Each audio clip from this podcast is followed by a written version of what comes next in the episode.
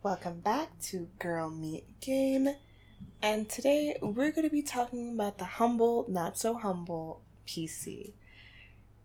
I'm not talking about just any computer, of course, I'm talking about your gaming PC. Da da da!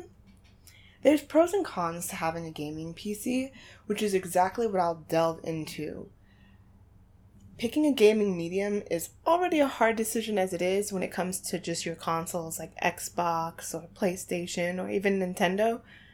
But the PC, it deserves an episode of its own because it's a it's a beast.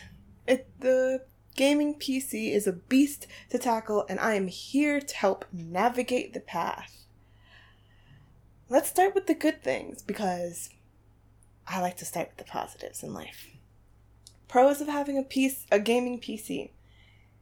They are longer lasting gaming power wise. In other words, like they will be relevant in gaming terms for a longer amount of time.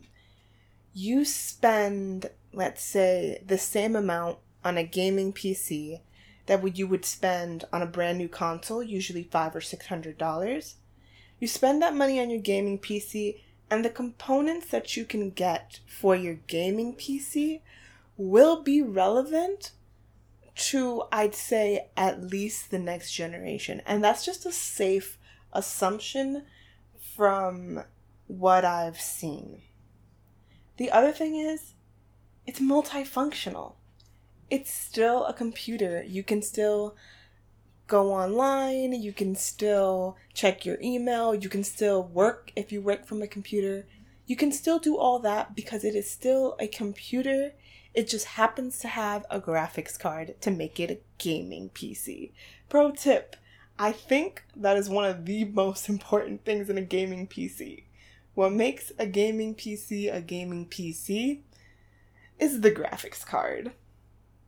The next pro is you only need to replace things as you use it up or as it dies.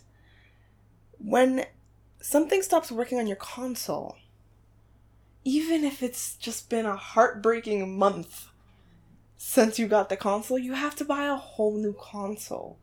Because if you try to open up your console and you don't know what you're doing and you mess it up, you're just gonna have something that just doesn't work. Now, that can still happen with your PC, but everything in a PC is compartmentalized. Like, you can take out just one piece.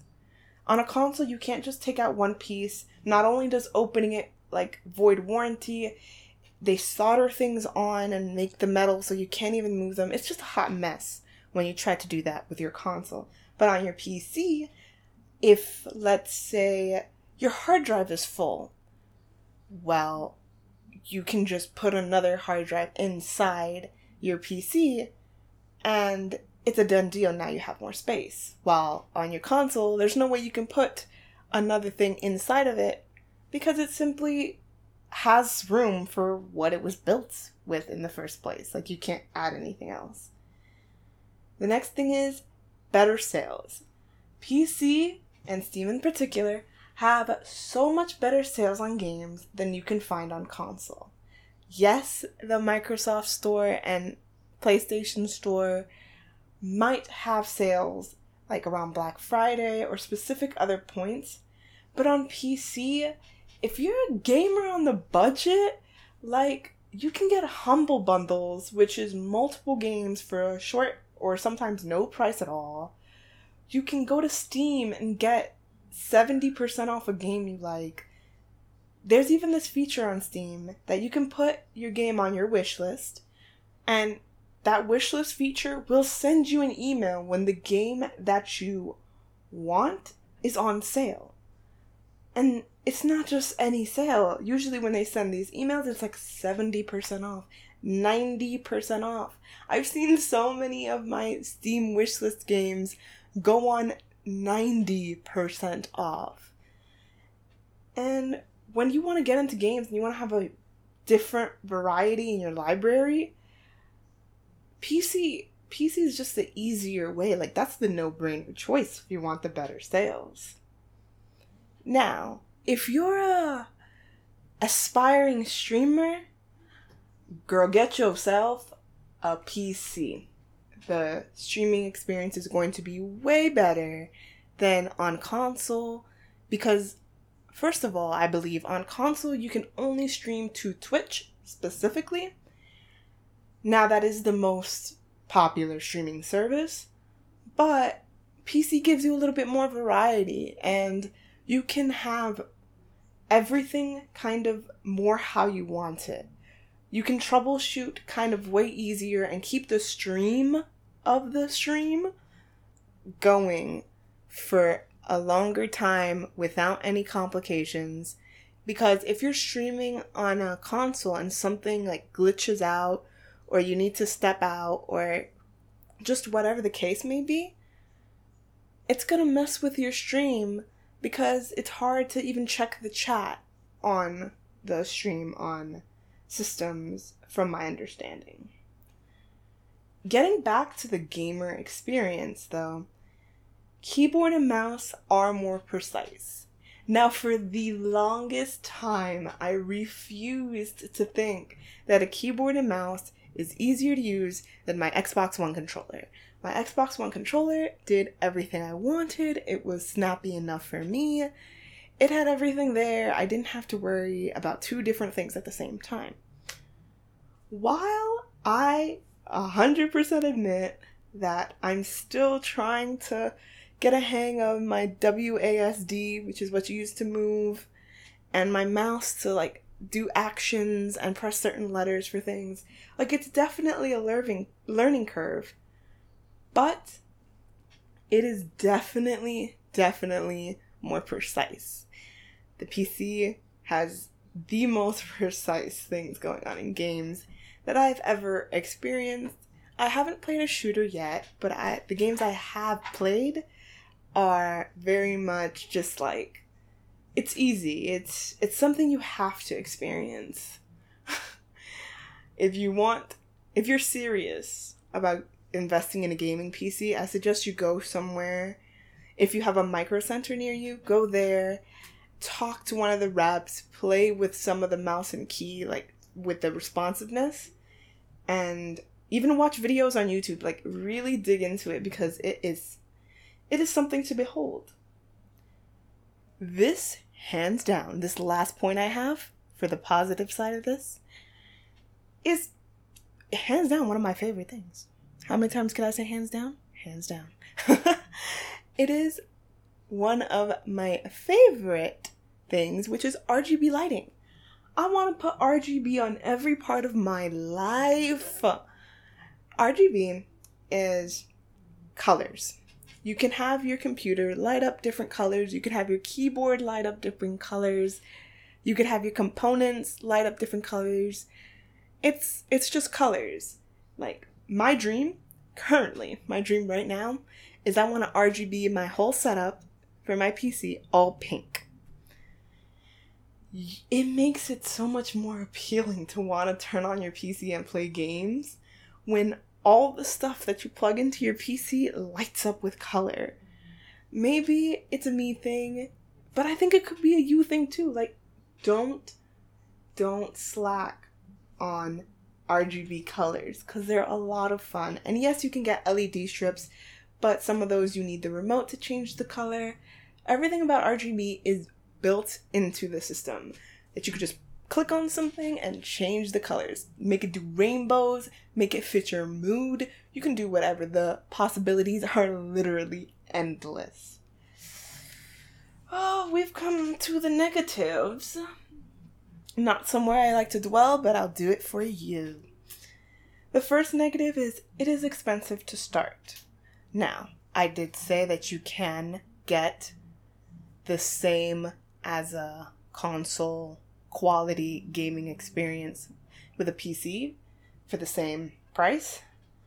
But if you want to exclusively game on PC, if you want that to be your main medium, if you want the best experience on there, it's not uniform like it is on consoles.